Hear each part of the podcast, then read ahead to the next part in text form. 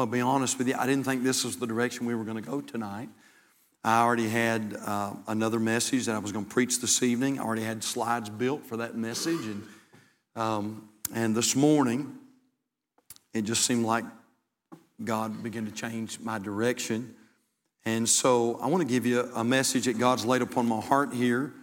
And this is sort of mature Christian 101 tonight, all right? This is not for the faint of heart.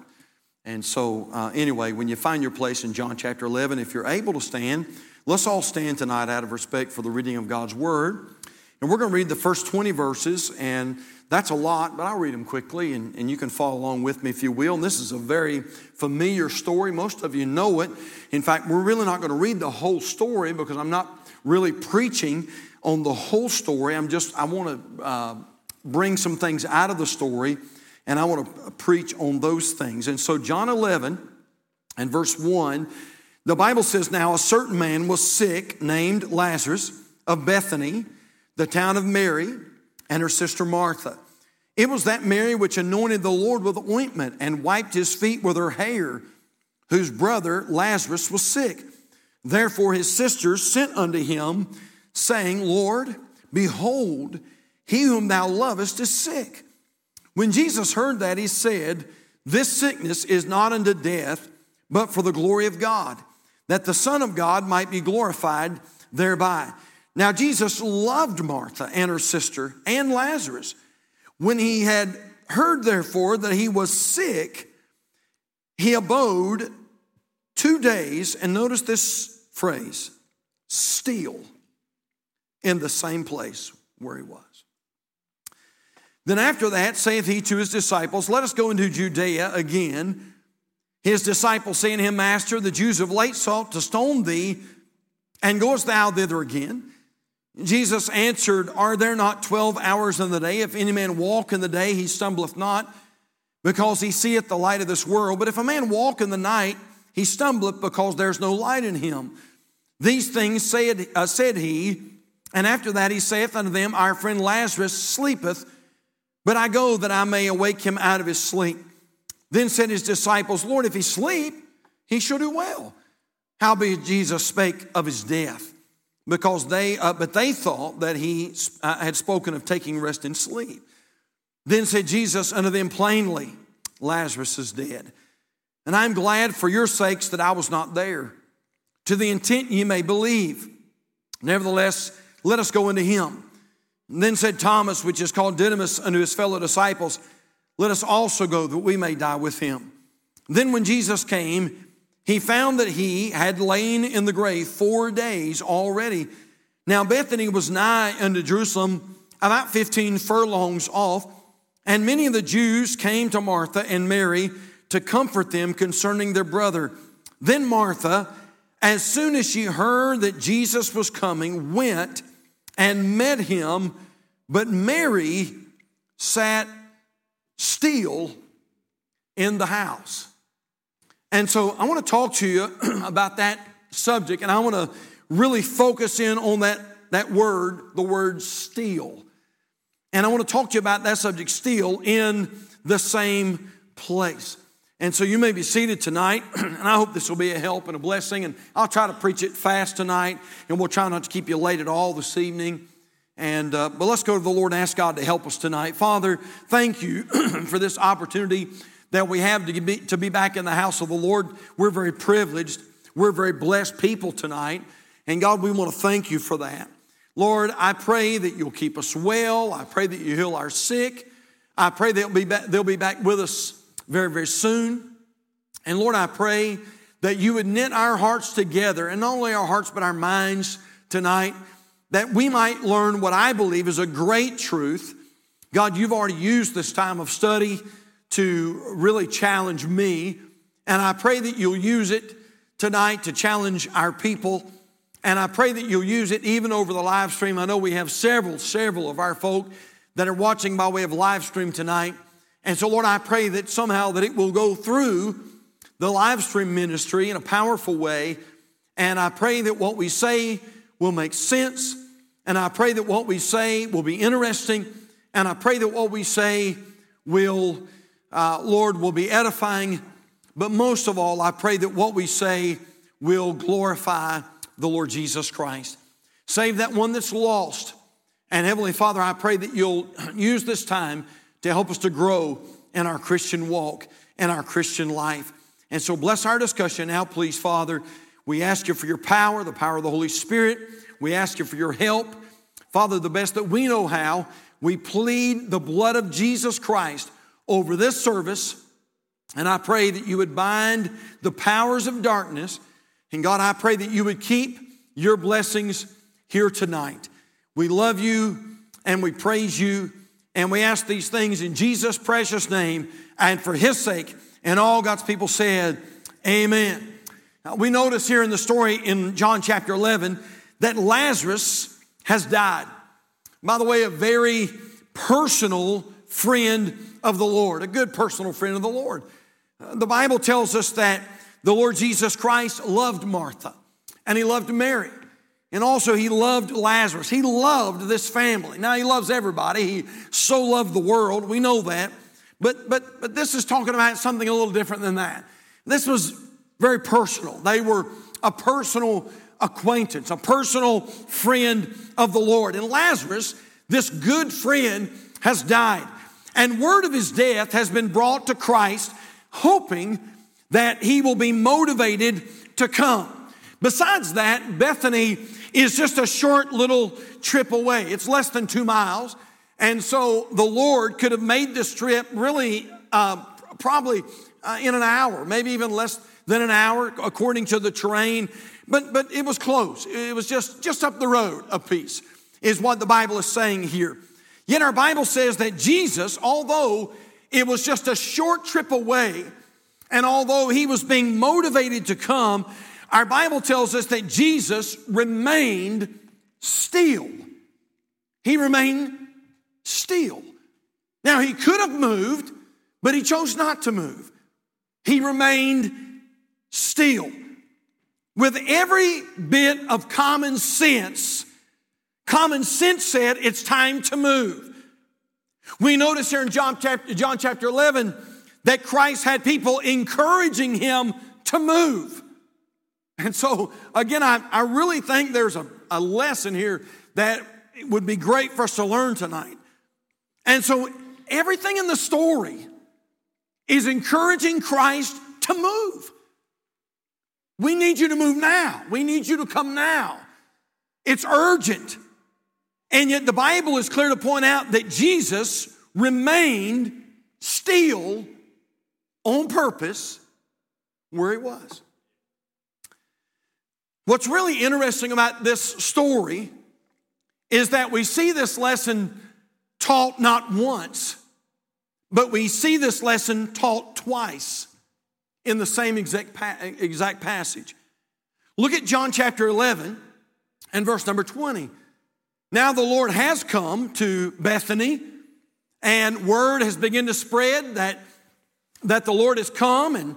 And notice verse number 20, the Bible says then, what's that talking about? Well, now that word has spread and Jesus is there, then Martha, as soon as she heard that Jesus was coming, well, the Bible says she went and she met him. But our Bible says here, but Mary sat still in the house. Now, I believe this tonight. I believe I've got a perfect Bible. And I don't believe there's anything in there that's by accident.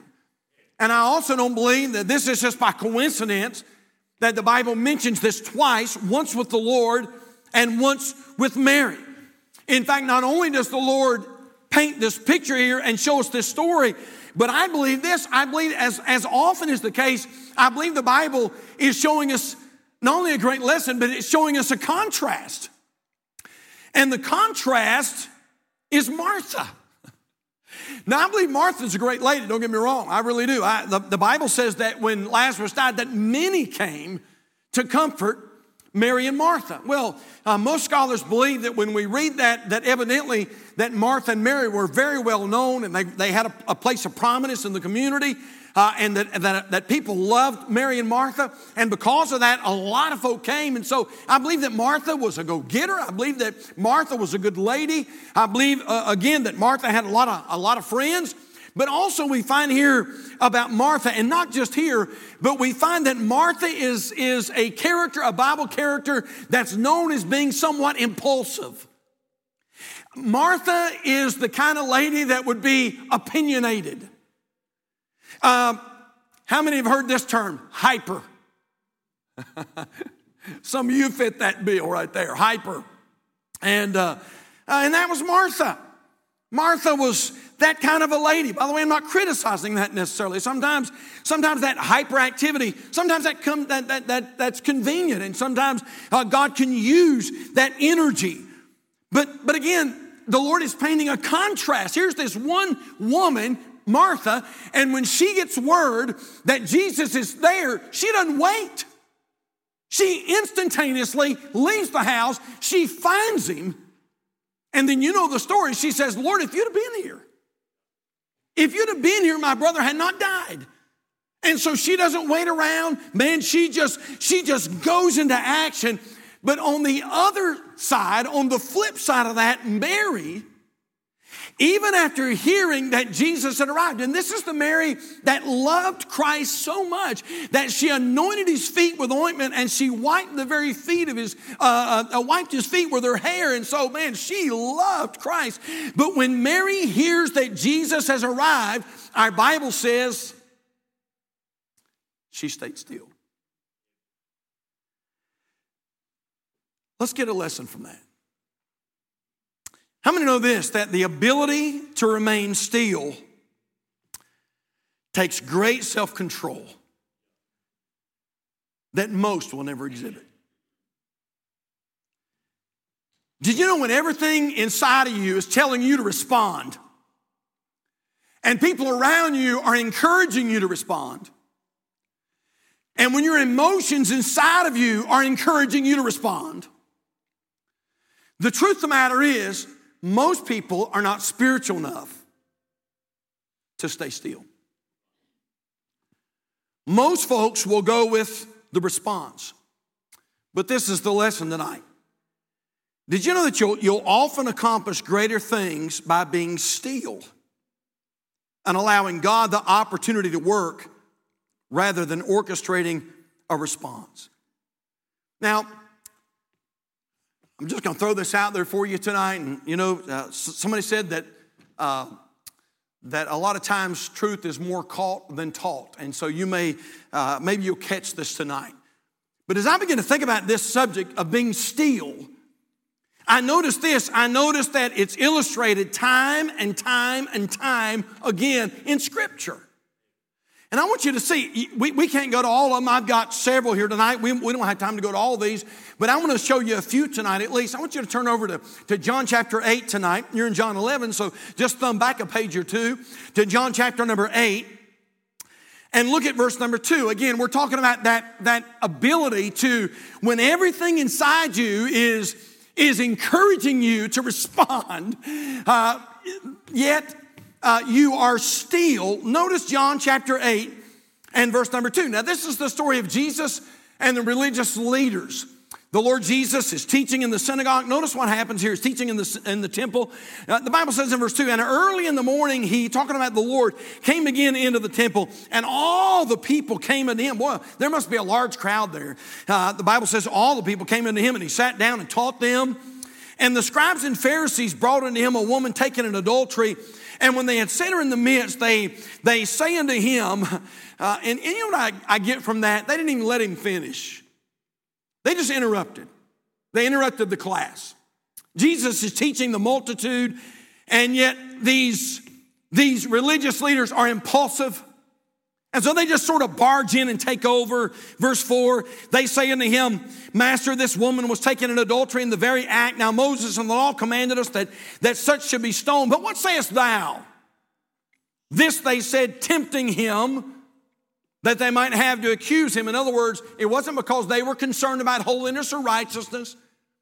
It wasn't because they were concerned about the doing of right. It wasn't because they were concerned about this lady. But they just wanted to try to trip up the Lord. This they said, tempting him that they might have to accuse him. Look at the next phrase here. But Jesus stooped down and with his finger wrote on the ground, and I love this next line, as though he heard them not. Look at verse 7.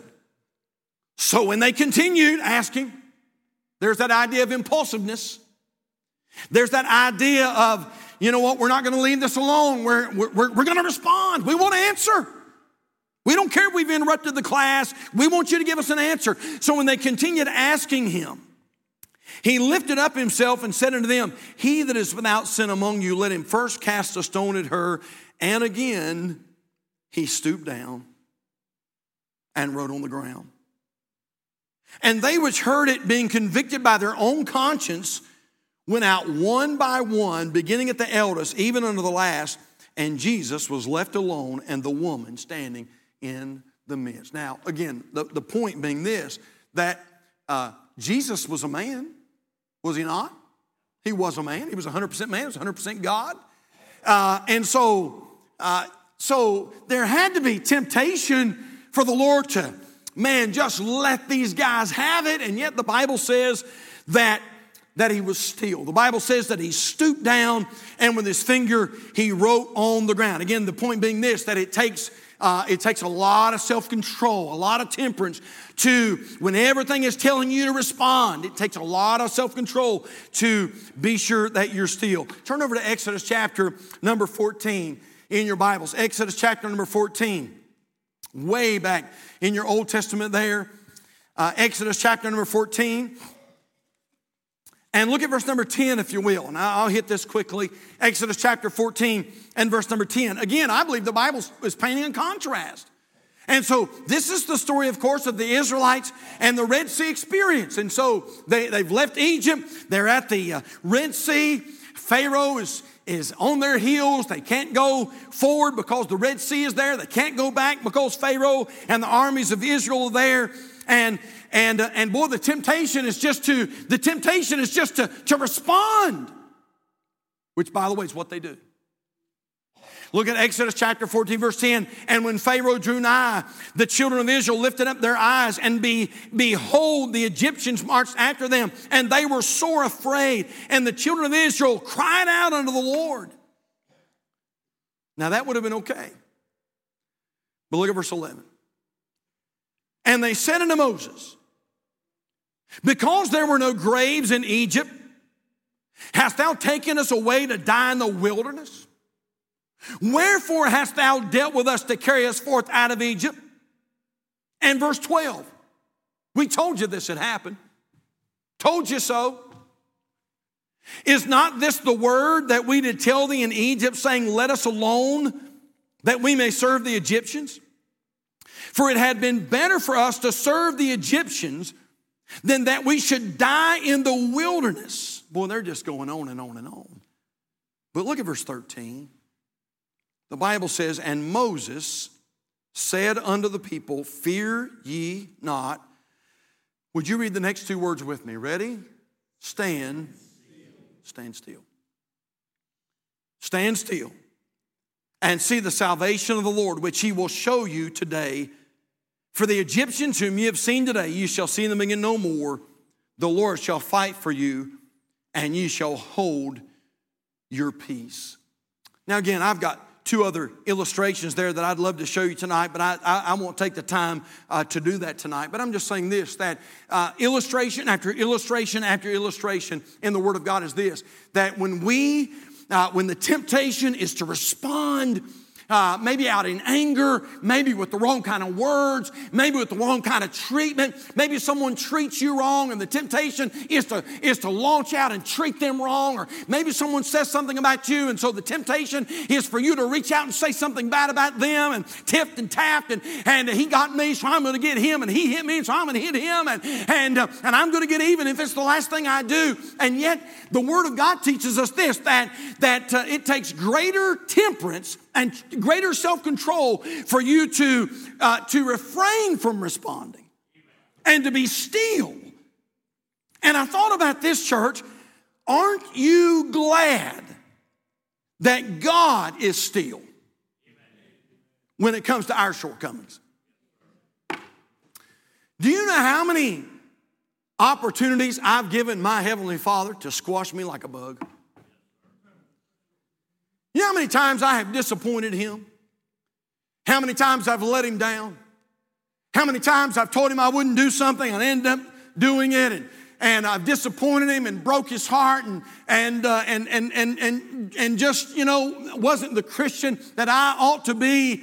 And yet when God had the right to judge me and when God had the right to strike me down, and he did. And I don't know anybody that's too holy and high and mighty in here tonight that you can't relate to what I'm talking about tonight. And truth of the matter is, we've all stumbled and we've all failed. And last time I checked, there's no perfect people in this place. And I'm just telling you, I've given him ample opportunity to judge me. And yet, boy, I'm so thankful that God has given me mercy and God has given me grace. And when I deserved judgment, thank God he was easy with me and he was compassionate with me. And I thought about what the prophet Jeremiah said in Lamentations chapter 3 verse 22, that it is of the Lord's mercies that we are not consumed, because his compassions fail not. They are new every morning. Great is thy faithfulness. And I'm going to tell you what, I might just amen myself tonight, because I'm telling you, I serve a great and merciful God tonight. And I'm glad my God's not impulsive. I'm glad my God doesn't just respond. I'm glad my God doesn't react. And so the idea here is stillness. I want to, real quickly tonight as we close, I want to give you some practical areas where we as Christians ought to be still. How about this? Number one, be still concerning position. Be still concerning position. What do you mean, Pastor? When everyone around you is changing, be still. Be still. Did you know that just because everybody else seems to be changing doesn't mean that you have to? And so just be still.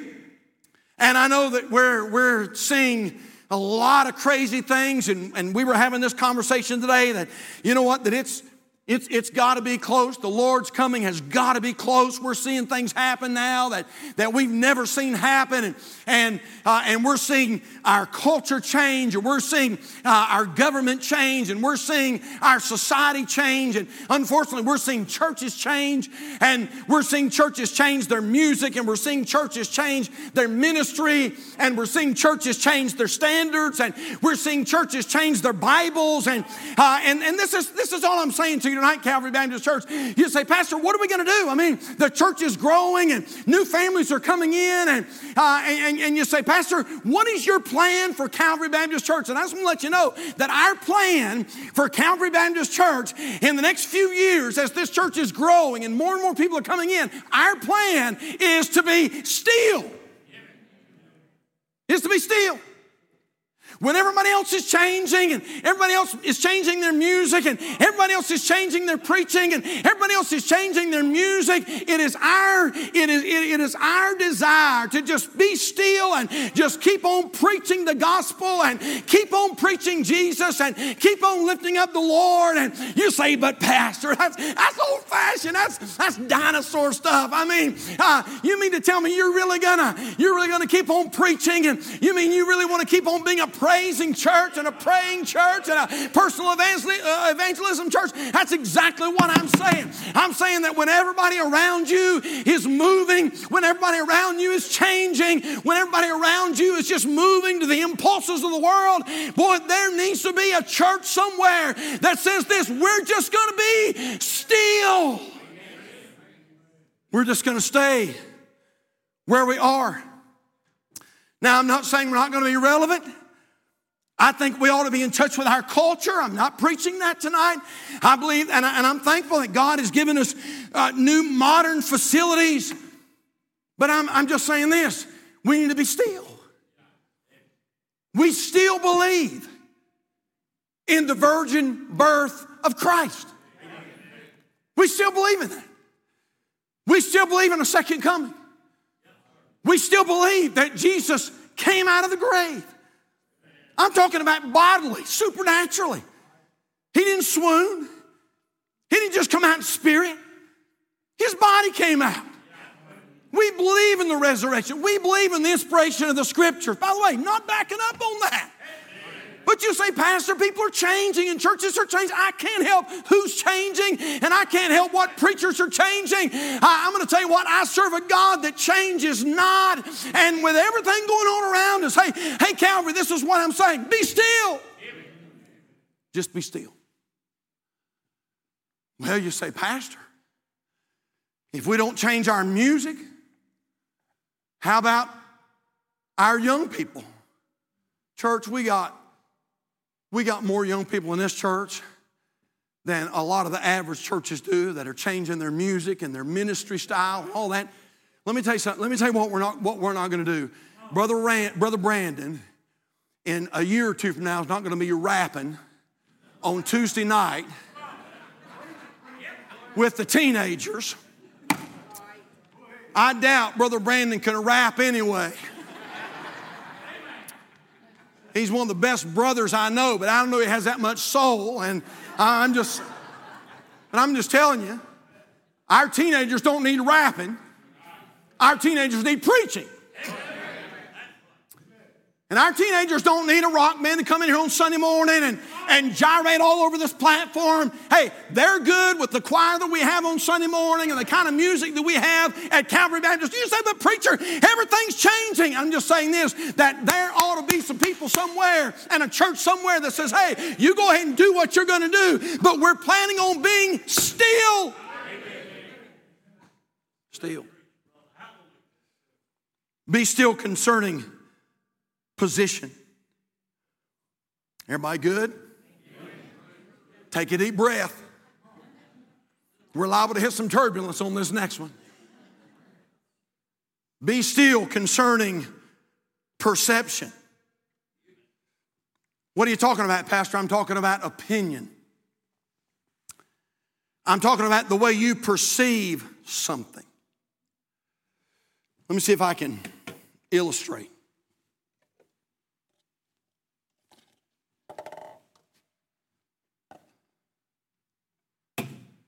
You folks on the other side probably can't see this, but can y'all see that?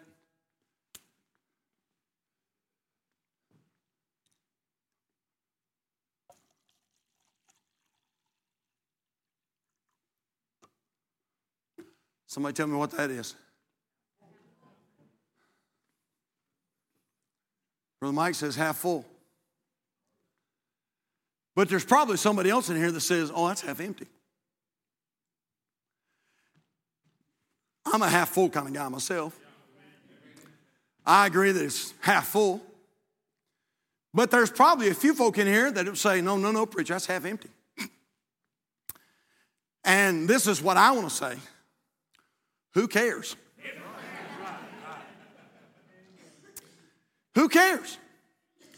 Truth of the matter is, and I know this is crazy, but the truth of the matter is, it don't matter. And yet, there are churches all over North Carolina that are fussing about trivial stuff just like this. The Bible says not one thing about it.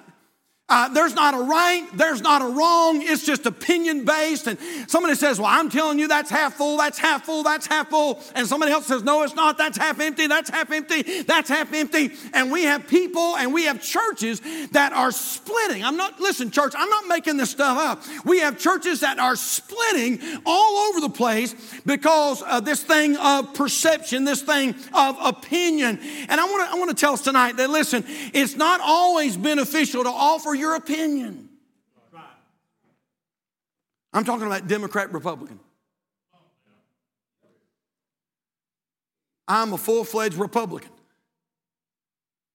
I make no bones about that. By the way, I'm a Republican for a reason. But when I was growing up and I was a little guy, things were different. I'm pretty sure my mom and dad were card-carrying Democrats. But things change, don't they? But here's what I'm saying. If you're a Democrat, can we not serve Jesus together? I'm talking about, listen, I'm talking about things like Ford, Chevy. You say, preacher, don't go there. Don't go there. That's awful. Don't go there, preacher. And I have the best time picking on our Ford, our Ford lovers out here. But truth of the matter is, if you think for a half a second I wouldn't drive a Ford somewhere, let me tell you something. All we've had for 30 years are these Ford Club Wagon vans, and you can't kill them. You can't kill them. Is that right, Alan?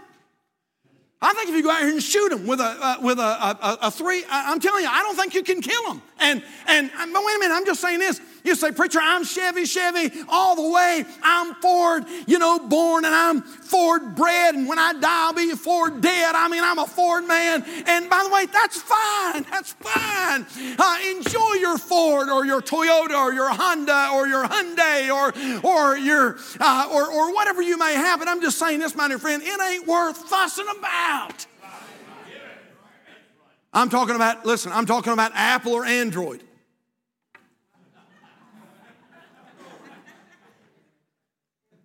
Now, we give Evan such a hard time because he hates Apple, but I think we're winning him over. I really do. And we go back and forth, and we rib each other, and he criticizes Apple and Mac, and we criticize Android and all that kind of thing. But the truth of the matter is, church, at the end of the day, if it gets the job done, who cares what it is? Just opinion. It's important to take a stand based on position, but never on disposition. Just because you demand to be right because it's your opinion. Everybody follow me tonight? And so if it's a position, yes, and there's going to come some times at Calvary where we have to be true to our position. So somebody comes in and says, Pastor, you need to embrace the new homosexual agenda. I can't. I don't have any wiggle room there. Now, I'll do my best to love them. I'll do my best to lead them to Jesus. But we won't be marrying any homosexuals at Calvary Baptist Church. You say, preacher, they'll shut you down. They may shut us down. I may have to resign my license, Brother Looney, but we'll keep on preaching Jesus. And so I'm talking about position. If somebody comes in and says, Pastor, I want to be a Sunday school teacher, but I don't believe that there's a literal hell, we'll have to take a stand on our position. Somebody says, Pastor, I'd like to preach at your church, but I don't believe in the inspiration of the Word of God. We'll have to take a stand on our position. And so, yes, take a stand on your position, but never because of your disposition. And listen, Calvary, we're about done. The wheels are on the runway. Even if it's positional, not every situation always demands action. Let me give you a for instance on that. Brother Lyndon's not here tonight. He might be watching. Brother Lyndon had the sweetest little parents that you'd ever want to meet. Brother Carl and Miss Turner would sometimes come to our church and they would visit. And they loved me and I loved them. And we would visit. We would often visit with the Turners, and they were saved. They're in heaven right now. I don't have any doubt in my mind that the Turners are in heaven. And just saved, sanctified. Brother Linda's mama was about as old school as you could get, But the Turners, though, they believed that it was okay for a woman to get in the pulpit and preach. Now, I have a problem with that. And it's not, truth of the matter is, I know some ladies who can out-preach some men. I mean, that's just the truth. But that's not the issue. The issue says that a bishop must be the husband of one wife. That's a biblical requirement. And there's no way that a woman can be the husband of one wife. Can I get an amen right there? Amen. And so we're not, but the Turners didn't see it like that. And so occasionally when we would be visiting with them, and I can remember visiting with them in the hospital, it would come up. And I don't know why it would come up, but it would come up and they would start talking about it. And you know what I would do? I'd just get off that subject. You know why? I'm not their pastor. I don't have to worry about it. Y'all see where I'm going? Amen. I'm not their preacher. I'm not their pastor. You know what? I was there? I was there to visit. They were in the hospital. I was just there to be a blessing. And so they'd start talking about some of that stuff. Man, I just sideline it. I'd go somewhere else. You say, you low down, dirty compromiser, you. Listen, you say what you want to say. Now, if that was some of my people, I'd probably get them and sit them down and say, let's talk about this. But they weren't my folks. And I don't pastor them. I was just there to try to be a blessing to them, and I wasn't there to debate philosophy. And let me give you this, church. You know what? If debating your opinion is going to damage the situation or damage the spirit, maybe you ought to avoid it. Just avoid it. You say, Pastor, that's compromising. Okay. Well, let's see about that. Take your Bibles and real quickly and turn over to 2 Timothy chapter 2. 2 Timothy chapter number 2. Timothy is getting ready to go down and he's getting ready to pastor a metropolitan church in Ephesus, a large, large city. In 2 Timothy chapter 2, the Apostle Paul is giving this young preacher some advice. And in 2 Timothy chapter 2, verse number 22, he says this to this young preacher. He says, Timothy, in verse 22, flee also youthful lust, but follow righteousness, faith, charity, peace with them that call on the Lord out of a pure heart. But look at verse 23. He said, but foolish and unlearned questions, what's the word? Avoid. Knowing, Timothy, knowing that they do gender strifes. In other words, if you debate this thing just for the sake of debating, it's not going to help your church. It's not going to encourage. It's not going to edify. It's not going to build up the body. All it's going to do, boy, this is, amen. Thank you, Lord. Thank you, Lord. All it's going to do is tear down the body, cause division, cause contention, cause strife. Well, it's my opinion. Okay. So it's half empty. I'm sorry you're wrong. But anyway, that's okay. It's okay.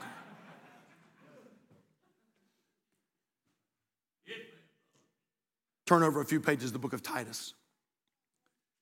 Titus chapter 3, and look at verse number 9. Here's another younger man that's ordaining elders in the churches. Paul writes to Titus and gives him some advice. And he says in Titus chapter 3 and verse number 9, Titus, but avoid foolish questions and genealogies and contentions and strivings about the law. Why? For they are unprofitable and vain. Stay away from them. The scripture that, listen, where the Bible is silent, we must be silent. Now, the Bible's not silent on homosexuality. The Bible's not silent on the second coming of Christ. Amen. The Bible is not silent on the virgin birth of Christ. The Bible's not silent on the inspiration of the scriptures. Amen.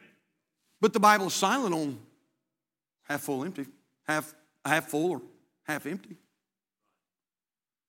And so, listen, church, I believe the Lord gave me this message on purpose tonight. God's doing great things at Calvary Baptist Church. Church is growing. Folks are coming in. We had somebody, Brother Justin. I talked to Brother Justin today. Brother Justin, Mrs. Kristen on deputation. You pray for him as he preaches tonight. Brother Justin said, Pastor, so we came to Bible school. He said, man, we didn't know anybody. He said, man, there were so many new people in that place. He said, man, everywhere I looked, there was new people, new people, new people, new people. And church, let me tell you something. If we're not careful, you know what will happen? The devil will get in this thing. And he'll get somebody so fired up over whether that thing is half full or half empty. And we'll start debating about it in the bookstore. And we'll start getting our little clique together and saying, well, you know what, I believe it's half empty. I'll tell you one thing, I believe it's half empty. And I hadn't found a verse yet, but I think I'm going to find a verse in the Bible pretty soon that says it's half empty. And before you know it, when you start doing like that, you know what happens? You start making contention in the church and strife and hard feelings in the church.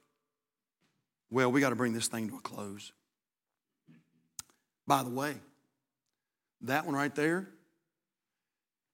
it works in your marriage too. Fellas, you don't always have to respond. I know, preacher. I know. Usually she got me so fired up. I know. She knows how to do that. I know. She knows which buttons to push. She knows. By the way, he sort of knows too, doesn't he, ladies? Yeah.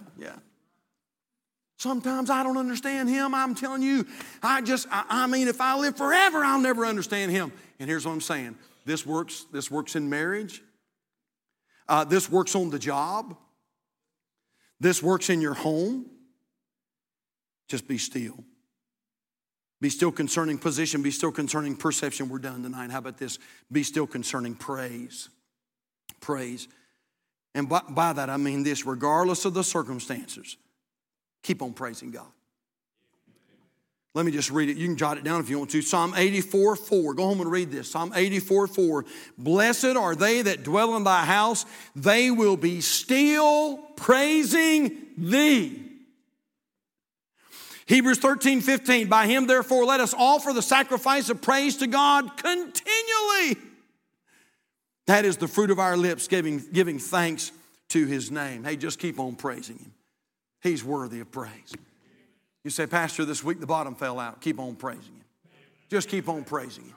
He's worthy of praise. You say, Pastor, I got to go to the doctor, and they think maybe something may be wrong. Keep on praising him. Just be still. Keep on praising him. And people are going to say, how can you do that with what you're going through? Man, when all the rest of the world is bitter against God, you just keep on praising him. Keep on praising him. Be still. Be still. Be steady. Hey, I found this. Listen to this. Someone wisely said, you can take 10 gallons of gasoline and release a tremendous amount of power and energy by just dropping a lighted match into it. And it would. It makes a dramatic one-time impact. But there's another way to release the energy in that gasoline. You can place it in the fuel tank of a new vehicle designed to get 30 miles to the gallon. And that high-tech engine will use that same 10 gallons of gasoline to steadily and surely take a person over 300 miles. Wow. But here's the problem in some churches and a lot of Christian lives, they'd rather throw the match in it. Something happens, somebody does something, somebody says something, and just...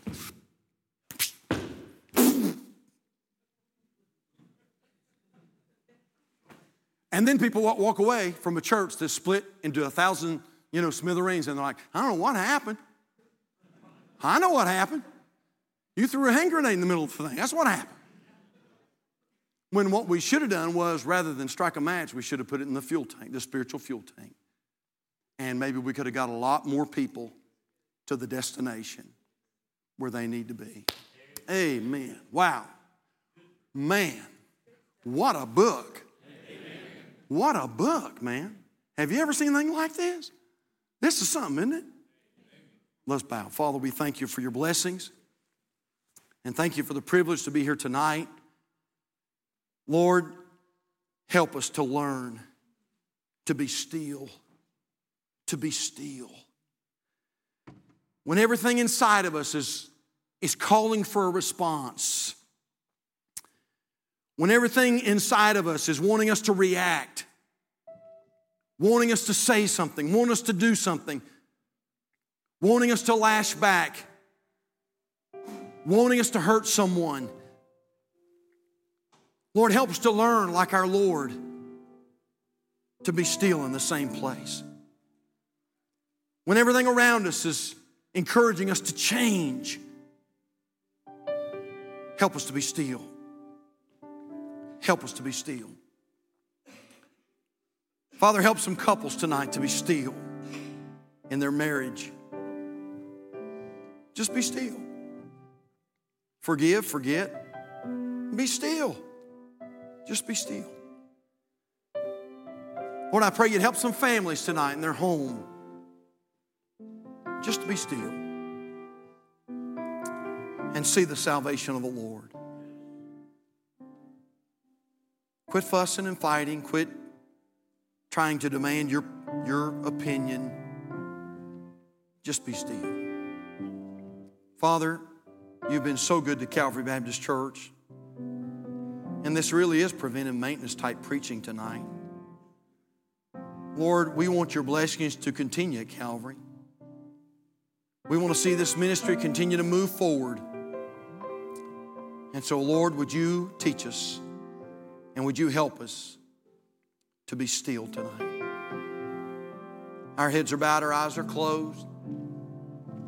Hey, I'm going to ask you to do something tonight. If God has spoken to your heart while I was preaching, the Holy Spirit was pinpointing something in your life, I'm going to ask you to do something real bold tonight. In just a moment, I'm going to ask you to make your way to this altar. At least for a moment, you come down here and seal that decision with the Lord. If you're here tonight, you say, Pastor, I need to be saved. I'm going to ask you to come, and we'd like to take the Word of God and show you how to be born again tonight. So let's all stand around the house tonight, if you would.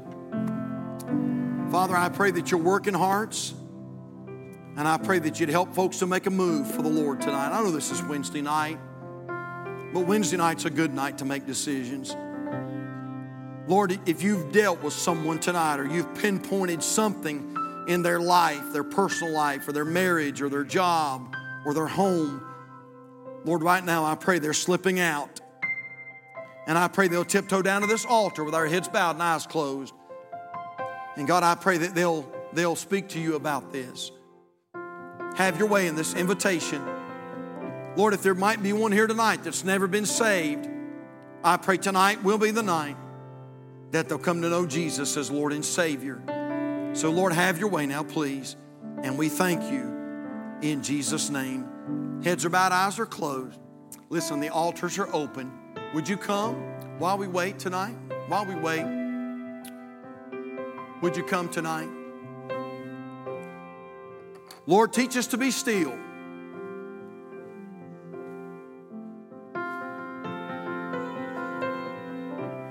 Ever since we talked on walking in the Spirit, I've not been able to get away from that idea of temperance.